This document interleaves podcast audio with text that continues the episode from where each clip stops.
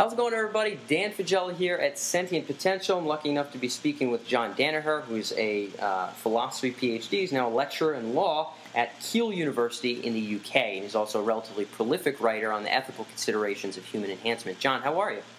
I'm pretty good. How are you? I'm doing very well, and I. Uh, I had mentioned when we were kind of off off cam here a second ago that I had initially become introduced to your work through your blog, which was linked up at the IEET website.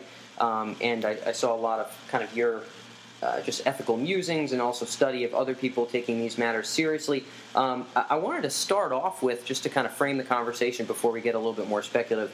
Um, what you consider at present to be some of the, the more prominent ethical considerations around human enhancement now. So I think a lot of people are, you know, whether depending on how uh, pessimistic or optimistic they are, I suppose, in terms of uh, technology timelines um, many people, I think, still consider the human enhancement concerns to be relatively far off, and I know that there's a lot happening now that's that's of some value. So I wanted you to maybe be able to kind of explore some of the ethical considerations around human enhancement that you think are serious even at present. Yeah, sure. So, I mean, in my personal work, obviously the, the enhancement debate has been around for quite a while, and uh, there are fairly well in, entrenched views and fairly standard lines of arguments that are trotted out by uh, respective sides in that debate. I suppose my interest is uh, in trying to find somewhat uh, novel areas for exploring the enhancement debate. So, uh, two things that I've looked at practically in terms of things that might have uh, practical application is enhancement in um, amongst the use of cognitive enhancers amongst students in universities and the regulation of that. I mean, lots of other people have discussed that too. I wouldn't claim it's incredibly novel, but it seems to be a, uh, an area which is um, becoming more more pressing over time, and also enhancement of individuals who are involved in legal trials. So, particularly looking at a uh, proposal mooted a couple of years ago by a pair of Dutch um, philosophers and, and uh, lawyers uh, on the enhancement of eyewitnesses in, in, the legal trial.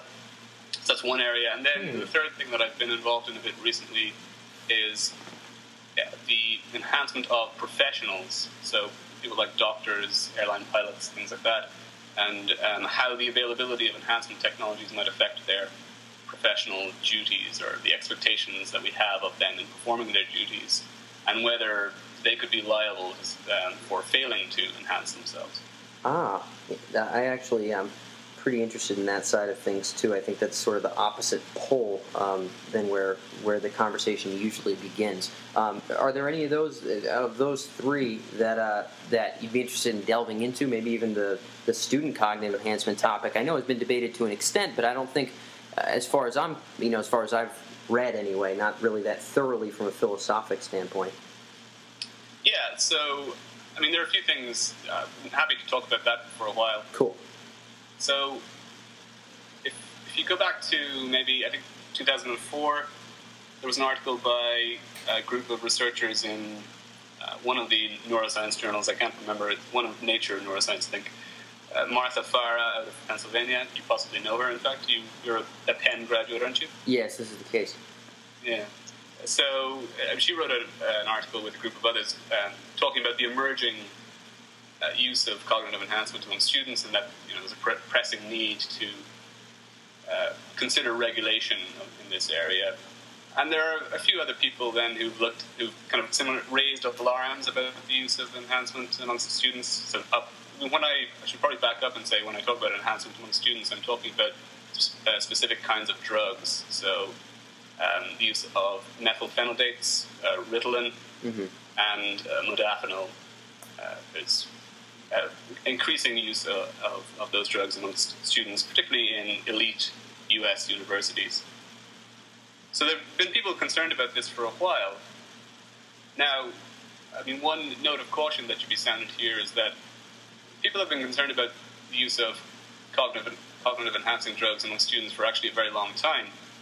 And some friends and colleagues of mine based in Australia, um, Brad Partridge and Wayne Hall and Jayne Lucke, they wrote an article a couple years ago in uh, AJOB, or the American Journal of Bioethics and Neuroscience, or Neuroethics edition, called "Deflating the Neuro Enhancement Bubble," which pointed out, you know, that there was a similar debate back in the 30s about the use of speed amongst students and whether this was uh, should be regulated, and that that bubble of excitement um, deflated over time, and that this latest concern about methylphenidate and, and modafinil is just another bubble that may may not pan out into anything. So maybe we shouldn't get too upset or worried about it hmm.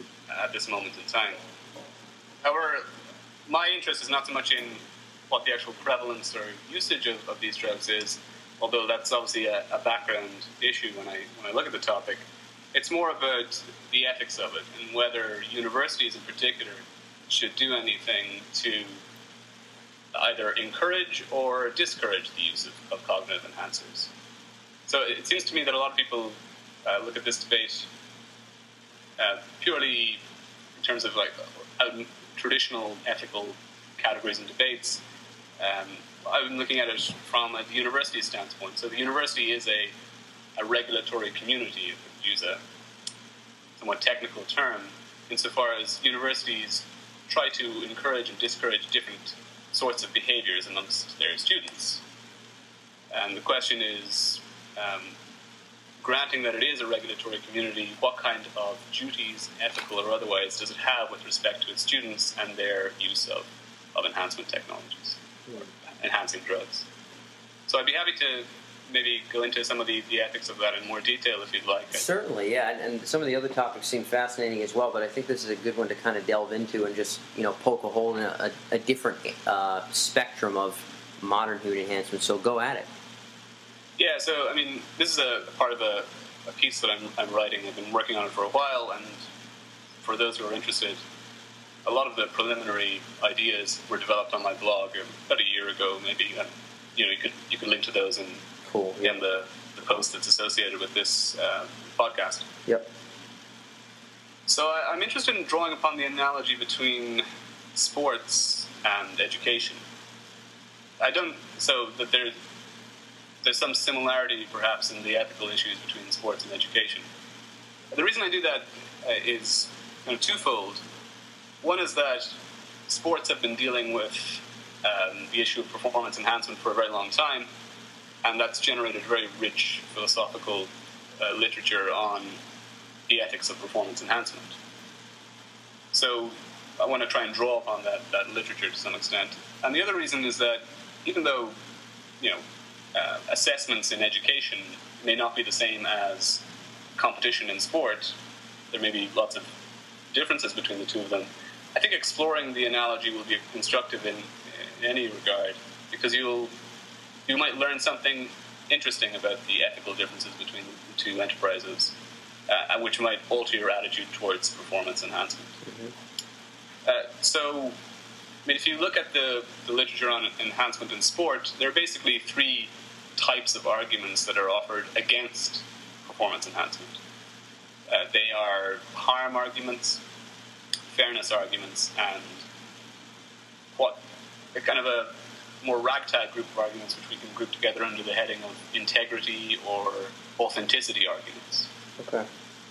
So if you look at harm arguments, the claim is that the use of performance enhancing drugs is somehow harmful. Now, obviously, harm and harmfulness. Those are very vague, fuzzy terms. So, what kinds of harms are we talking about? Well, people talk about uh, lots of different things. There's obviously the harm to the athletes themselves. Maybe the drugs are harmful to them physically, emotionally, um, personally harmful. There's also harm to the sport itself, or the harm to the spectators of the sport. They're setting a bad example for others that others copy. So that might be a kind of harm involved in the, in the use of performance enhancers. In fairness arguments then are about obviously the competitive advantage that people gain over others. Uh, I don't know if you remember with the whole Lance Armstrong debate, um, one common refrain you get from people who would defend Lance Armstrong would be that, well, everyone else was using these drugs at the same time. Yep. So, you know, he wasn't gaining any clear competitive advantage over people. But it is true that historically there have been times when certain kinds of enhancement technology have um, have uh, afforded people a competitive advantage over over others. Obviously, there's kind of an arms race mentality that sets in. Then everybody starts doing it, and the Yeah. competitive advantage erodes away over time. And that might be one argument for actually having a more liberal policy towards the use of, enhancement, uh, enhancing drugs. Rather. So those are fairness arguments.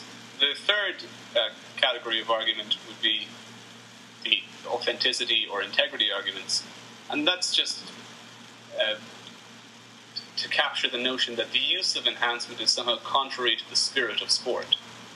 That it, maybe it gives people a, a quick fix or an easy route to success, whereas sport is about uh, developing certain virtues, uh, you know, overcoming hardship, overcoming Uh, uh, some physical uh, boundaries that we uh, we otherwise have. And so there's something less worthy about the kinds of achievements that you get with the use of performance enhancing drugs. So those are the, the three categories of arguments that are traditionally used in, in sport, and part of my interest is to see whether those arguments carry over to the educational context. yeah, I can see the crossover of all three potentially. Um, Yeah. So I should say, just starting off, that it's not clear that any of those arguments work in in the case of sport. It's not clear that any of them would provide good grounds for um, denying people the use of performance-enhancing drugs. If, just to kind of review the, the case briefly, it is true that if something is, is harmful, there might be um, a case for saying we should, we should ban a particular drug or technology. However, sport has a very inconsistent attitude towards harm. Um, you know, arduous and rigorous training programs can be harmful. So, uh, yet they're often encouraged, and people often hold up those arduous and rigorous uh, training programs as paragons of the kind of training that they like to see people undergo when they critique the use of performance-enhancing drugs. yep. Also, some sports are intrinsically harmful or involve activities that are, that are intrinsically harmful. You know, you're, you said you, you yourself are you know, um, an MMA fan. Yeah, well, I, I actually I run a mixed martial arts academy and, and a, an online business teaching uh, mixed martial arts and jiu-jitsu techniques to people all over the place. So I've been in, been in this stuff for a while. You're more than a fan. You're an actual or, Yeah, comp- uh, competitor, all, all that stuff. I've been in, been in this world Yeah. for the last eight years. So I mean, it's not fair to say that it's intrinsically harmful, but you know, part of it is about um, inflicting a certain kind of harm or certainly dominance in, in you know in jiu-jitsu in jiu-jitsu over another person. Oh, yeah, and I think that's- maybe might be a more a better example of something. Yeah, for the sure, activity for is intrinsically harmful. Yep. Okay. Concussion. So sport has an inconsistent attitude to harm, so it's not clear that harm arguments are always going to work in, in sport. And when it comes to fairness arguments, I kind of foreshadowed this already, but if you're talking about um, avoiding a competitive advantage that people might have, you want to ensure a level playing field, to use a classic sporting metaphor here. Well, you can level up or you can level down. You can either ban the use of these technologies or you can encourage their use. I mean, both strategies will actually uh, ensure or achieve the goal of fairness. Yep. And I mean, uh, there might even be good grounds for saying that you should liberalize the use of enhancement in order to encourage fairness, maybe because other people are already using these drugs and will continue to. And also, it might actually rectify an imbalance uh, or a disadvantage that you know, people from poorer nations have over competitors in sports from richer nations. You know, may, are you still there? Yeah, yeah. In what respect? Well, I mean, I guess that people in, let's say, the, United States who have access to top class trainers or um, top class training facilities, they have an advantage over people in, in poorer nations who have lower quality trainers and lower quality facilities. Yeah.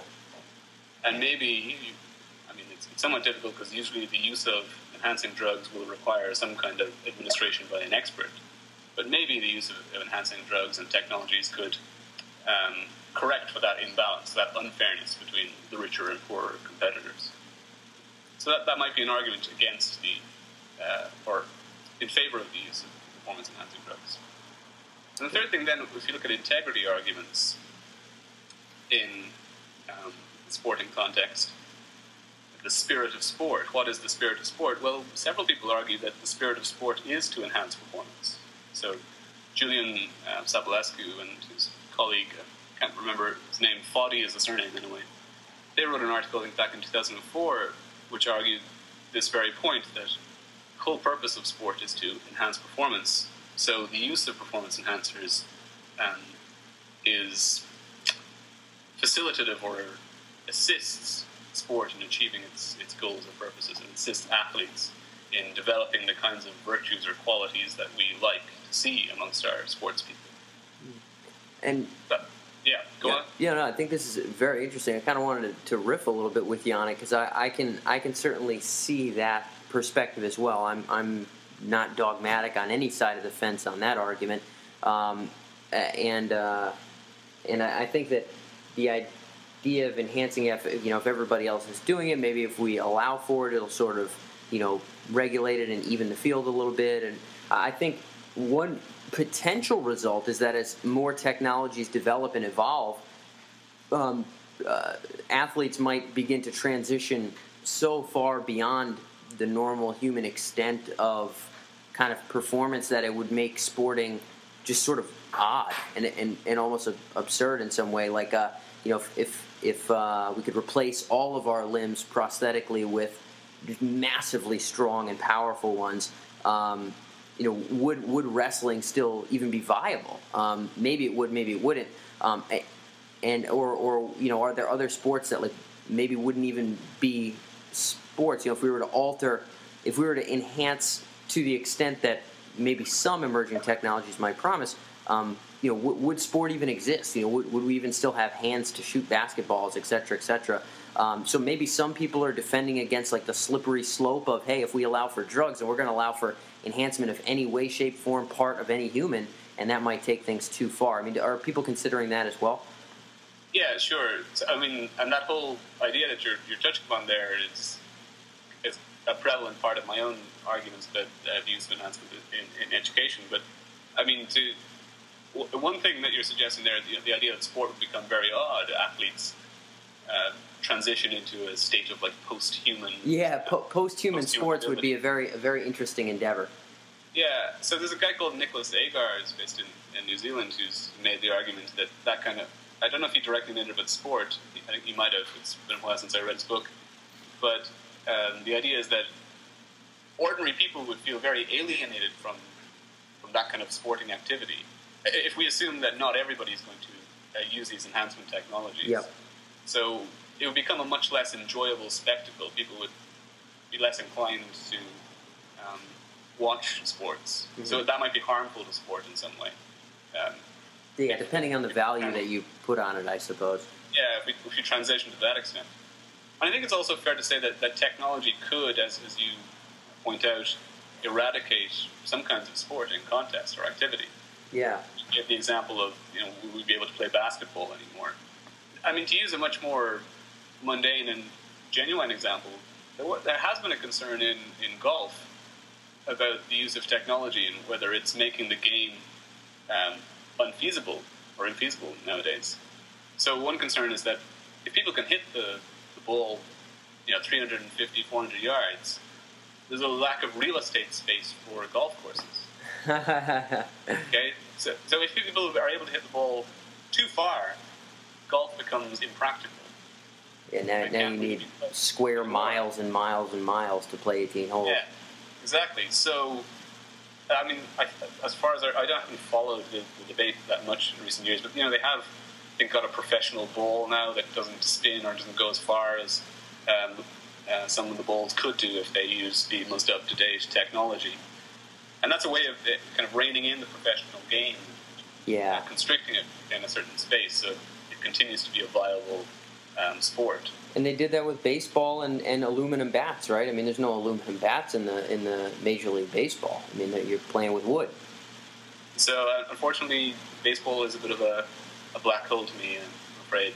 Yeah, me me me uh, me too. Believe it or not, as much of uh, an American as I might be, I probably eat fewer hot dogs and maybe even watch fewer baseball games than you.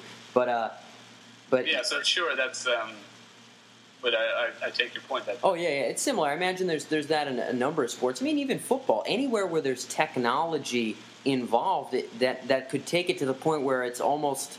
You know, you can see how maybe certain padding or helmets in football. I, I don't know, but it's very clear. I think in in golf, which was the first example you used, because I mean that's that's the tool of the sport, and I, I suppose if that gets enhanced past a certain point, maybe we need a different sport, or maybe it's something different. So maybe there are limitations we should put on the the technologies of the tools we use. You know, I imagine in hockey there's some limits about um, what you're allowed to use for your you know your stick or your your skates. There's certain safety rules or things about you know how hard the thing is, or I, am not sure, but I'm, I'm, sure there's regulations. Um, and I, I, think maybe some of those same concerns um, analogously might move over to our enhancement of ourselves. Yeah, I think that they possibly do. I mean, just to kind of dwell on the sport uh, example for a moment, uh, I mean, there, I think there's an interesting argument here. I think you just mentioned there that um, there's the idea that you actually stop you stop participating in the sport that we started out with, or you, yeah. you're doing something other than that. I think that's clearly true. If, if you think about this, might be an intuitive exa- example: swimming. Okay, you know, we had these swimsuits that were controversial a few years ago and eventually were banned. Um, did they were they resulting in people performing a different kind of activity than we actually wanted them to perform when they, they swam? Maybe, maybe not. But let's say if we started allowing uh, competitive swimmers to use flippers, you know, kind of foot enhancements of the sort, would that undermine the sport? Would that mean we're actually participating in a different kind of sport altogether? Um, possibly, what if we allowed them to use like mini jetpacks to propel themselves through the water? Well, clearly, I think that most people would say that's absurd because, well, you know, that's not the purpose of the sport. The purpose is not just to get from one end of the pool to, uh, to the other in the fastest possible time, or do several laps of the pool in the fastest possible time.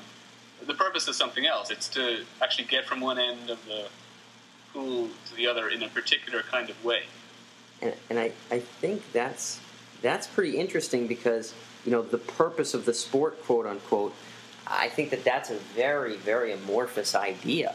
Um, I think you, if you were to talk to 50 guys who've won gold medals in the Olympics in swimming, I bet you'd get some pretty darn different opinions on what the purpose of swimming and purpose of sport is. And I think that you know coming up with a consensus there is very very difficult. It's interesting to, to consider racing cars. I know there's some limits there, but really, there, it is about how quickly can you get around the track. While in swimming, it seems like maybe some people would value, well, it's about pedaling your feet to see how far you can get around. So it's, it's interesting to see how those could spin around there. Yeah, I mean, it's definitely going to be fuzzy. That's always going to be the case. But I, I think there are going to be paradigmatic instances of, of, the use of technology that seem to go beyond the sport. Yes. And other that are maybe fuzzier. Like, I think flippers is maybe a fuzzy example. I'm not sure um, whether that violates the kind of spirit or purpose of the sport. Uh, I should add as well that like spirit or purpose might not be the the best term to use. Here. I, yeah, I get where you're picking up though. I, I see where you're going. So I mean, uh, if, if, you like to, to kind of skip ahead to the conclusion, I think this the ideas that we're, we're batting around here um, can provide the basis of an interesting argument that applies in the sporting context, but also uh, maybe more interestingly in the educational context.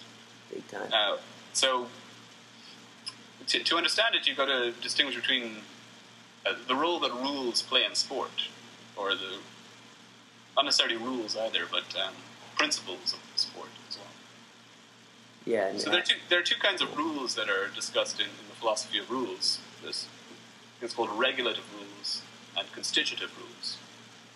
And so a regulative rule is something that takes an activity that uh, is intelligible or makes sense independent of the rules, and then tells you how to perform that activity in a normatively, morally, ethically, socially desirable way. So if you imagine driving, driving is an activity that's intelligible without any rules in place. But the rules of the road, they tell us how to drive safely, okay, within socially acceptable limits. Right? I'm not talking about the rules of, of, racing either here. Yeah, yeah. yeah. So those are so uh, driving is governed by regulative rules. It regulates that activity. constitutive rules are slightly different in that the rules actually define the activity itself. They tell you what that activity is. So chess is a classic example of a, a game which is governed by constitutive rules. You know, you're not playing chess unless you actually follow the rules of chess and move the pieces in the appropriate way and um, perform or you know achieve the the end point of checkmate, which is defined in accordance with the rules. Like the game is over once your opponent is in checkmate. Yes. Like if you if you just start uh, moving carved wooden pieces across the board randomly, uh, you're not playing chess anymore. So without the rules, the whole activity of chess doesn't exist. Does That makes sense. Yes, certainly, and that's that's why I uh, find it difficult to play chess against my young nieces because I, I find that it's very much not like chess. Yeah, that's that's always the sometimes frustrating thing about playing certain board games with, with young children. They, don't, they haven't quite grasped the activity. Yeah. I, I should say as well, there are uh, kind of variations on chess as well, where you, you know, I think there's a version where you don't play with the rook. So there are variations on the traditional game. Yeah, there's many. Yep. In poker, there's a variation on the traditional game, like Texas Hold'em is slightly different from classic uh, five card stud. Five card stud. Just like swimming, right? Butterfly, backstroke, all that. Yeah, exactly. So this is kind of getting back to my point. That you know, sport, a lot of athletic sports anyway, uh, and team sports, they're they're constituted by rules. You know, um, soccer or is defined by a particular set of rules, and if you you start picking up the ball with your hands and um, passing it with your hands, you're not playing soccer anymore. You might be playing something closer to rugby or um, American football, but you're not playing soccer. Yep. So the activity itself is defined by the rules. So I think if you if you have this idea that um, the activity is only intelligible in light of the rules, there are ways in which certain kinds of enhancement technology should be banned in certain kinds of sport. Ah, okay. Now, yep. So, like my example again, to go back to swimming, I think jetpacks should be banned in swimming because I think swimming the freestyle is about a particular stroke, a particular way of moving your arms and your hands. And if you start using a, a, a jetpack, you're not performing that activity anymore. So, if you want to be a freestyle swimmer, you can't use a motorized jetpack. Yeah, it's like if you were doing a foot race and you were on a motorcycle, they have a different sport for that, and it's called racing Yeah. motorcycles. Exactly. So, exactly, you could you, it could be a whole other game that we're playing. Exactly. Oh, yeah. Very, very easily. But within the old game, Doesn't work. banned. Yep. And that means there's going to be a lot of really, some means there's going to be difficult fuzzy cases. So if I'm running the 100 meter sprint and I start rollerblading down the track, I'm not participating in the 100 meter sprint anymore. I'm not performing the activity that is constituted by the rules of the sport. Yep. What happens if I have um, artificial limbs, blades, like Oscar Pistorius uh, Ah, had did. I, I suspect he won't be participating in the sport much anymore. But um, where does that where does that fall on the dividing line? Is he is he doing something other than the activity that we want, or we that is constituted by the rules, or not? I think Oscar Pistorius is a, is a fuzzy case, to be honest. Um, yeah. and- and he's probably right on right on that borderline between well maybe not exactly on the borderline he's, on the, he's somewhere between running it in the traditional way and um, rollerblading down the track it's, it's somewhere between the two Yeah, I would say that's a fuzzier example. yeah it's a fuzzier example and that, I mean that kind of leads to the point that you know a lot of the constitutive rules of a sport are a little bit fuzzy themselves like what we think the activity that we've constituted by the rules is is not always immediately clear to us. And there are often anomalies that emerge. And in the philosophy of sport, there's a whole uh, discussion of the notion of spoiling a game. The spoiling is distinct from breaking the rules, but it seems Ah. to violate the um, The integrity constitutive- side of things. yeah the constitutive end or goal that that, that the sport was set up for. I'll, I'll use an example here just to uh, illustrate my point. Um, I, I don't know. I don't want to slander or libel anybody when I say this. Oh no, it's fine. So I'm not sure if this is uh, true, but um, it's a story that you can find on the internet. I don't know if you've ever heard of a guy called Tim Ferriss. I have, yes. he wrote a book called uh, Four Hour Work Week, and he has this whole four hour series of, um, of books. So there's a story about him that for a while he was advertising himself, you saw him in, in interviews, as the 1999 uh, U.S. kickboxing champion. Ah, yes, And- I remember that. He explained that he won the kickboxing championship by, uh, I think, dehydrating himself to get to a certain weight category. I mean, boxers actually do this frequently as well. So this is in itself dodgy. So he dehydrated himself to get into a lower weight category, and then rehydrated himself just before the fight, Mhm. Um, so he could fight against smaller people for a start. Yep. And then he exploited um, a loophole in the rules, an anomaly that said that you could win just by pushing people out of the ring, rather than attempting to fight them at all. So because he was bigger and bulkier than the uh, smaller competitors, he was able to push them out of the ring all the time, without having having a minimal knowledge, as far as I understand, of how to actually engage in, in traditional kickboxing. So what he did was technically um, in accordance with the rules. But I think a lot of people would say there's something. He, he maybe he spoiled the, the competition. He was he was doing something other than what we what that sport was constituted to to um, be, if you like. Yeah, yeah. I, I, But and I kickboxing is about at least trying to kick and box another person. kickboxing. Kickboxing is about trying to kick or box another. pro- I think you're yeah, you're pretty safe in that assumption.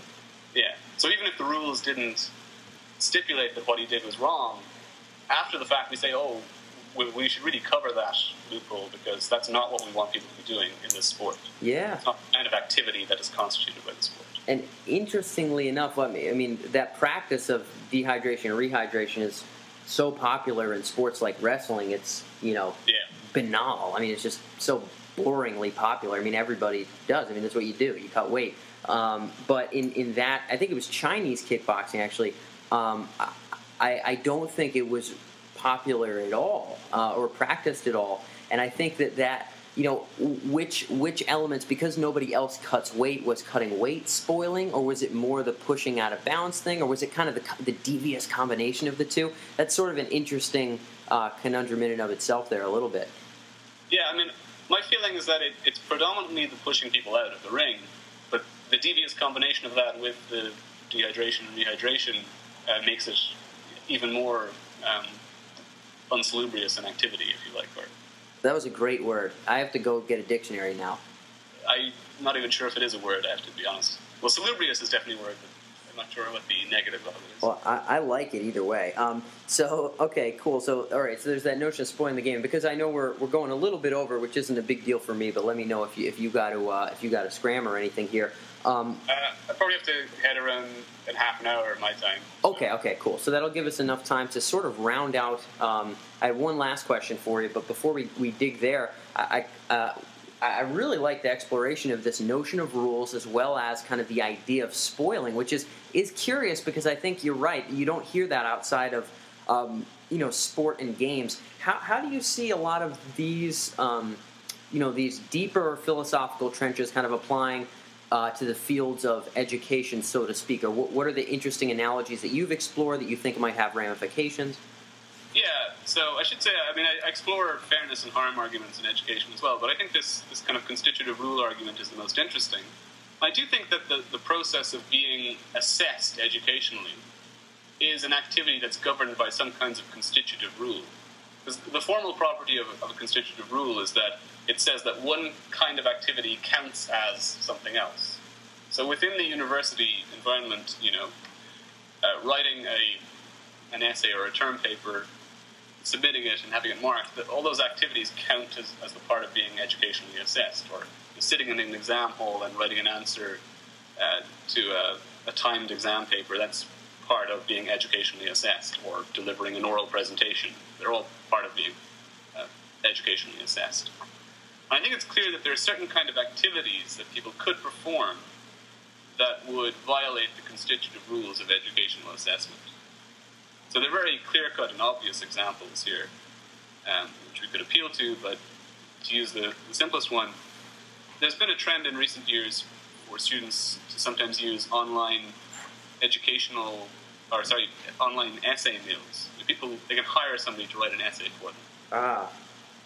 And in fact, in, in Keele University this past year, uh, there were people on campus advertising this service, and the university got very upset and angry about it. Wow. And I think rightly so, because if somebody buys an essay and submits it as their own work, they're not developing the kind of characteristics or habits of mind that we want them to develop in order for them to be properly educationally assessed. Yeah, that, so, uh, yeah, exactly, exactly. Educational assessment is, is a judgment about the abilities of a particular person. So if you submit somebody else's work, um, it's not it's no longer going to be a judgment of, of your own abilities. Okay. But, uh, in particular, I think like one of the goals of education is to develop critical thinking skills among students. And clearly, critical thinking means that you have to look at arguments, evaluate uh, propositions or arguments advanced by others, come to your own conclusions about an issue. And if you're buying the essay from somebody else, you're not performing any of those activities. You're bypassing them all. So I think you could you could say that fairly say that buying the essay violates the constitutive rules of education.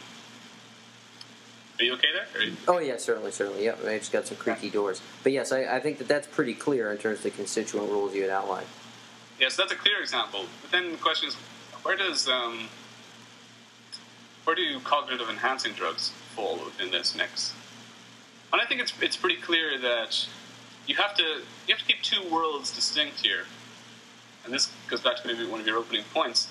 When people discuss enhancement, they talk about an in fact world you know, where we actually have particular kinds of drugs that people use and that have certain effects that have been studied, things like and, and modafinil, versus an in principle world. A lot of ethicists and philosophers argue about, well, imagine if we had enhancing drugs that did the following, what would happen then? Okay? Uh, so yes. if we really did have cognitive enhancing drugs that improved memory, concentration, and other cognitive abilities, I would probably argue that they're fine, that they are within the constitutive rules of education. Mm. Because they assist you in developing the kinds of skills and attributes that we want you to develop uh, ah. as part of this process of educational assessment. Maybe like coffee to a lesser extent. Yeah, coffee to would be a classic example to a lesser extent.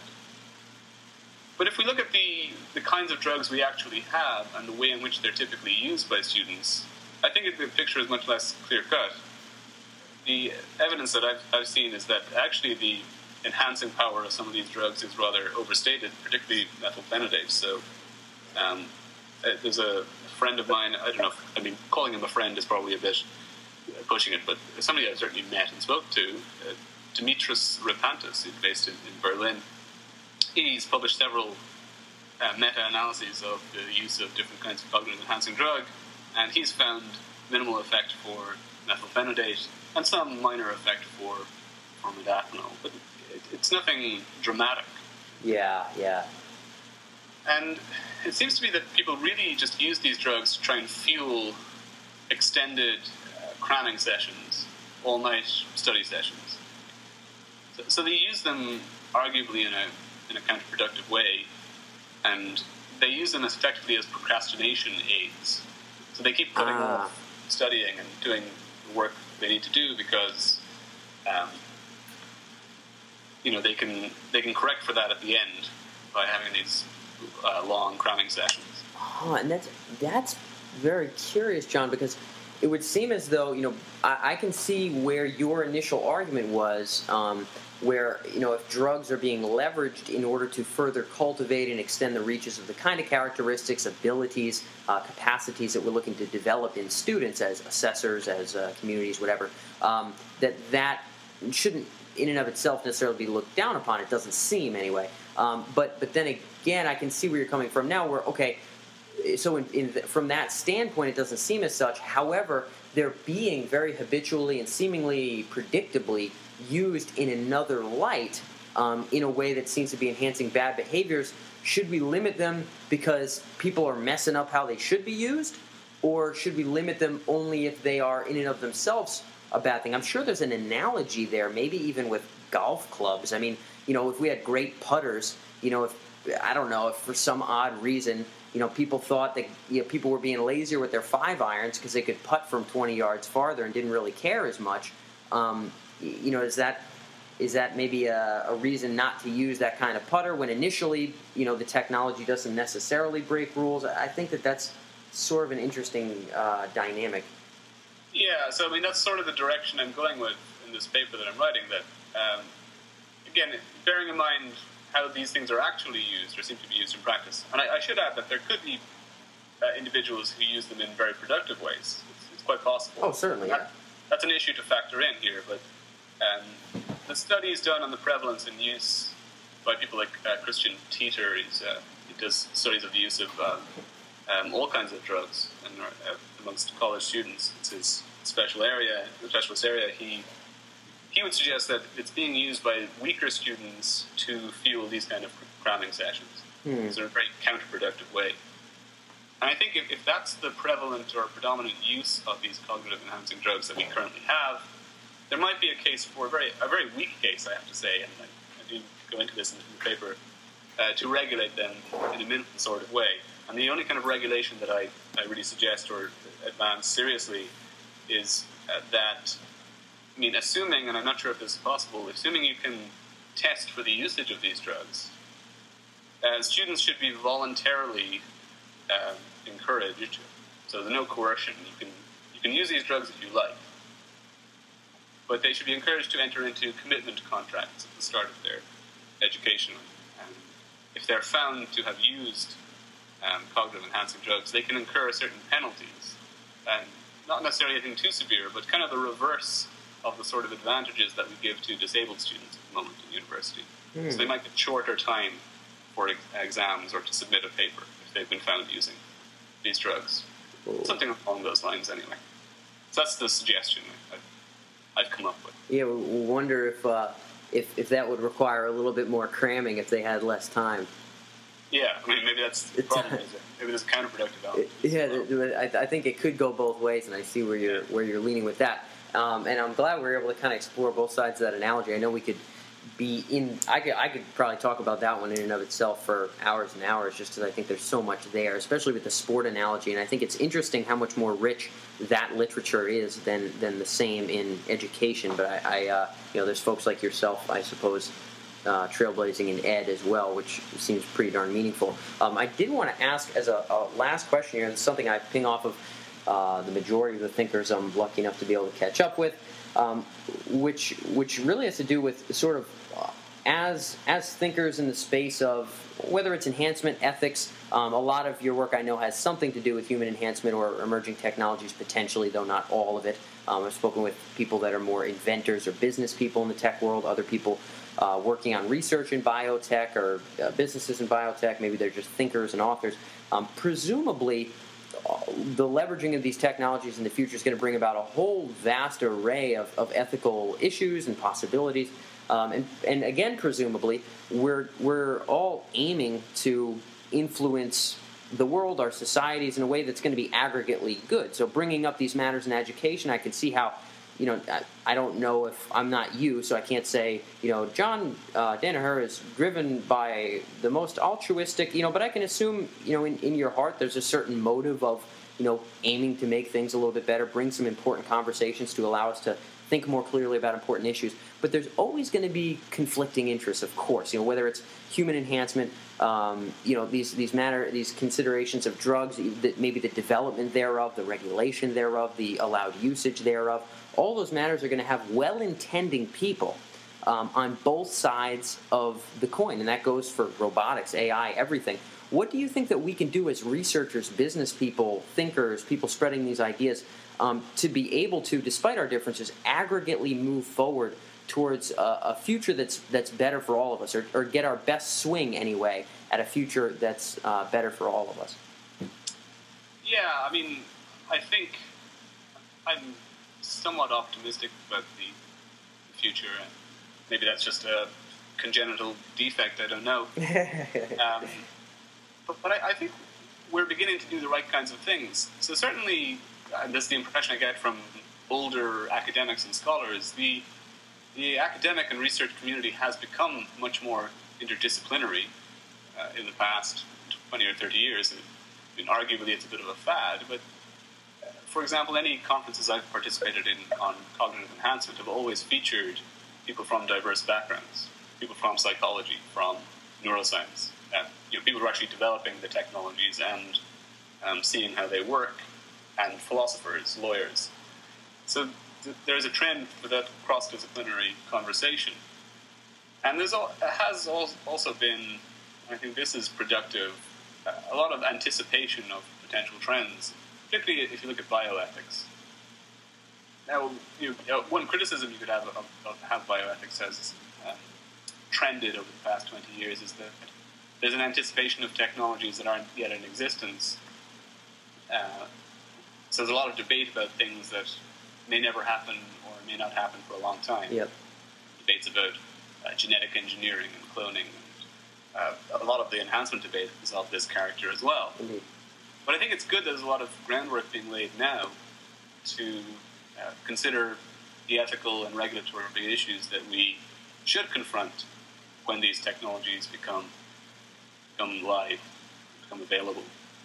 Um, and I think the internet, you know, uh, organizations like the IEET, uh, forums such as what you're providing in your blog, in your podcast, which yep. hopefully be- becomes more uh, widely known. These things could uh, can improve uh, the foundation or the background against which technology is continue to develop. So you're sort of a believer in, in just being able to provide a uh, just richer aggregate conversation and deeper thought about these ramifications so that we can maybe find some common language or some common discernments about goods and bads and applications thereof. Yeah, I mean, it's possibly a little bit naive and optimistic. One area that does, does concern me a bit more is actually the development of um, advanced artificial intelligence technologies. That seems to me an area that is quite prone to the technology actually running away from the regulatory and ethical conversation. Uh, that, I mean, it, it struck me in, in, recent years that um, you know the, there are people working on the regulation and ethics of, of, of robotics, but maybe the, the, technology has actually gone beyond where we um, appreciated it was maybe 10 or 15 years ago with the advance of robotic robotic cars and drone technology and things like that. So maybe that's one area of, of concern. But I'm on the biotech side of things, human enhancement and uh, genetic engineering. I'm a little bit more optimistic. Interesting. Okay. Cool. And I, I, believe as well that term interdisciplinary has been used by so many of the people I've interviewed, and I'm, I'm glad that I, I, suppose it's been being thrown around. That's really why I aim for as diverse a group of experts as, as I aim to, to bring on the show here is for a similar reason. I think that and the more the more perspectives we have, the better. And if we can still maintain some semblance of unity, some semblance of a common understanding of positive intention, and moving forward while being open to the expertise of others, I, I think that that's going to be critical um, across nations, boundaries, industries, etc., in order to build anything um, that we can kind of you know cohesively feel feel decent about. At least make our best swing at a, at a good future. Yeah. Sure. Cool. Fantastic. Well, John, thank you again very much for being able to take the time for the interview. Again, I've read your stuff for quite some time now, so it's great to be able to catch up. As soon as I've wrapped up with the article, I'll make sure I connect it to you first, and otherwise, I'll look forward to catching up. Yeah, okay, sounds great. Great. Thanks, John. Hey, thanks for tuning in, guys. If you're an entrepreneur or a future thinker, uh, with an interest in businesses, transitions, or technologies that have the potential to alter human potential. And make sure you check out techemergence.com. It's our main blog site where you can see all of our other interviews with uh, top startup leaders, uh, entrepreneurship experts, and folks in the domain of technology, cutting edge emerging technology. Uh, if you have a particular interest in how technology can affect the future of human consciousness and our conscious experience, and be sure to also check out sentientpotential.com. There we explore a lot of the ethical considerations and really serious moral matters of emerging technologies, in addition to interviews with great philosophers and technology experts of our day. Uh, more than anything else, always feel free to reach out if you can find us via email. Um, you can reach out to us there, or whatever other way. Find us on the blog. Be sure to drop comments. We believe that the serious uh, conversation about the future is not only open-minded, but also interdisciplinary and multifaceted. So we'd like nothing more than to be able to glean your ideas as well. Um, so with that being said, with the best of intentions for a brilliant future, this is Dan Faggella signing off. And we'll see you next week.